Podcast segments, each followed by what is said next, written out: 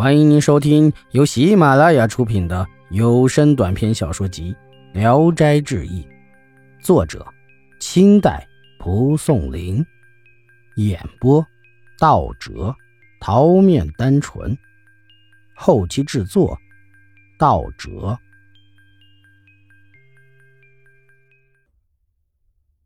林四娘在青州道任职的陈宝药公是福建人。一天夜里，他独自一人在书房里看书，有一个女子掀起帘子走了进来。陈功抬头一看，不认得这女子，但她长得艳丽绝世，身上穿着宫里的服装。女子笑着对陈功说：“冷冷清清的深夜里，独自一个人坐着，不觉得寂寞吗？”陈功惊奇地问：“她是什么人？”女子说。妾家住不远，就在你的西邻。陈宫料想他可能是个鬼，但心里却非常喜欢他，于是走过来挽着他的手，请他一起坐下。女子说话言辞风雅，陈宫很是赏识，坐在女子身边拥抱她，他也不太拒绝。女子私下里看看，说：“屋里没有别人吗？”陈宫急忙起来关上门，说。没有别人。成功催女子脱衣上床，但她却非常的羞涩害怕。成功殷勤的替她脱下衣服。女子说：“妾虽然二十岁，但还是个处女，粗暴了的话可不堪忍受。”于是两人欢好，缠绵悱恻，床席上沾了点点滴滴的血迹。亲热过后，两人躺在枕边说着悄悄话。女子说自己叫林四娘，陈宫又问她的身世。她说：“我一生坚贞清白，现在已被你破坏轻薄完了。你有心爱我，就图个永远相好，何必再多问？”过了一段时间，鸡叫天明，女子穿衣起身走了。从此，女子夜夜必来，每次来，二人都关上门对饮，说话很是投机。谈到音乐韵律，林四娘都很精通。陈宫说：“你一定会唱歌曲。”四娘说：“小的时候学过一些。”陈宫请求她唱一曲听听。她说：“很长时间不唱了，音阶节奏多半都忘记了，唱了恐怕叫内行笑话。”陈宫一再要求，她才低下头来敲打节奏，唱着伊良之曲。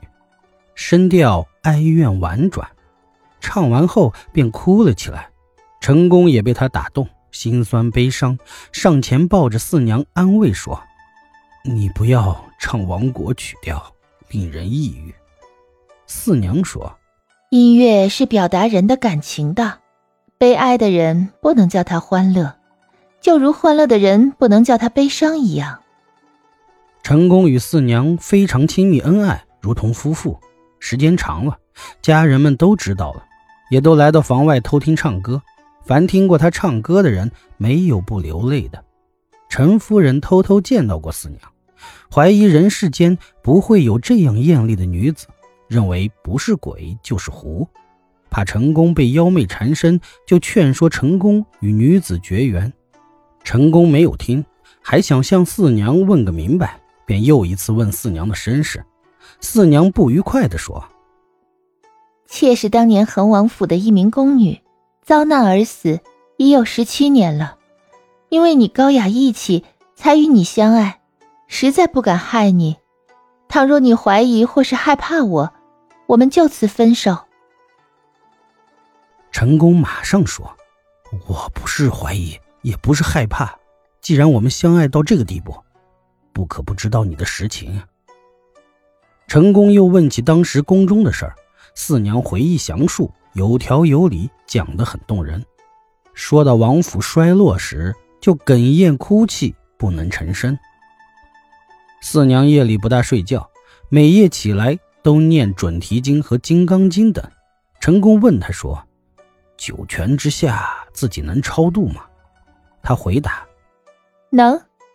却想自己一生沦落。”愿超度来生，好好为人。四娘还常常与陈宫评论诗词，对不好的句子就提出批评，对好的句子就细声吟咏，情意风流，使人忘了疲倦。陈宫问他：“你写过诗吗？”四娘回答说：“在世时也偶尔写过。”陈宫要求他赠诗一首，他笑着说：“儿女的诗句哪能拿出来叫高手笑话？”又住了三年，一天夜里，四娘来向陈宫告别，面色凄惨。陈宫一惊，忙问：“怎么了？”四娘说：“阎王因为我生前无罪，死后又没有忘记念经，所以叫我投生到王家。今天就要离别，永远不能再相见了。”说罢，形容哀楚。陈宫也掉了泪，马上摆酒为四娘送行。四娘一边饮酒，一边慷慨歌唱，歌词曲调哀伤凄凉，一字百转。到了悲伤处，哽咽不能成声。最后好歹总算唱完了一曲。四娘情绪不好，饮酒的兴趣也不高，起身徘徊，想要告别。陈宫不忍离别，又强拉住她坐了一会儿，直到鸡唱天明，四娘才对陈宫说。一定不能再留了，你每每怪我不肯作诗，今日将要永别，应当写一首诗送给你，做临别纪念。于是拿起笔来，一挥而就，并说：“心酸意乱，不能推敲，音节错乱，不要拿出去叫别人看。”说完，掩袖低头走去。陈宫送四娘出门。一转眼就不见了。陈宫怅然了多时，看四娘写的诗，字体端正，书写整齐，便十分珍贵的收藏起来。其诗是：“静所深宫十七年，谁将故国问青天？闲看殿宇风乔木，气望君王画杜鹃。海国波涛斜夕照，汉家箫鼓尽风烟。”红颜力薄难为力，绘制新碑只问禅。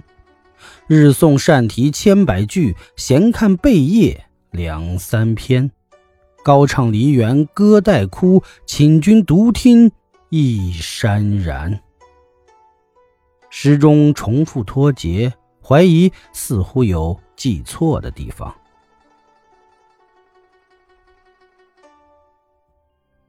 本集演播到此结束，谢谢大家的收听。喜欢请点赞、评论、订阅一下。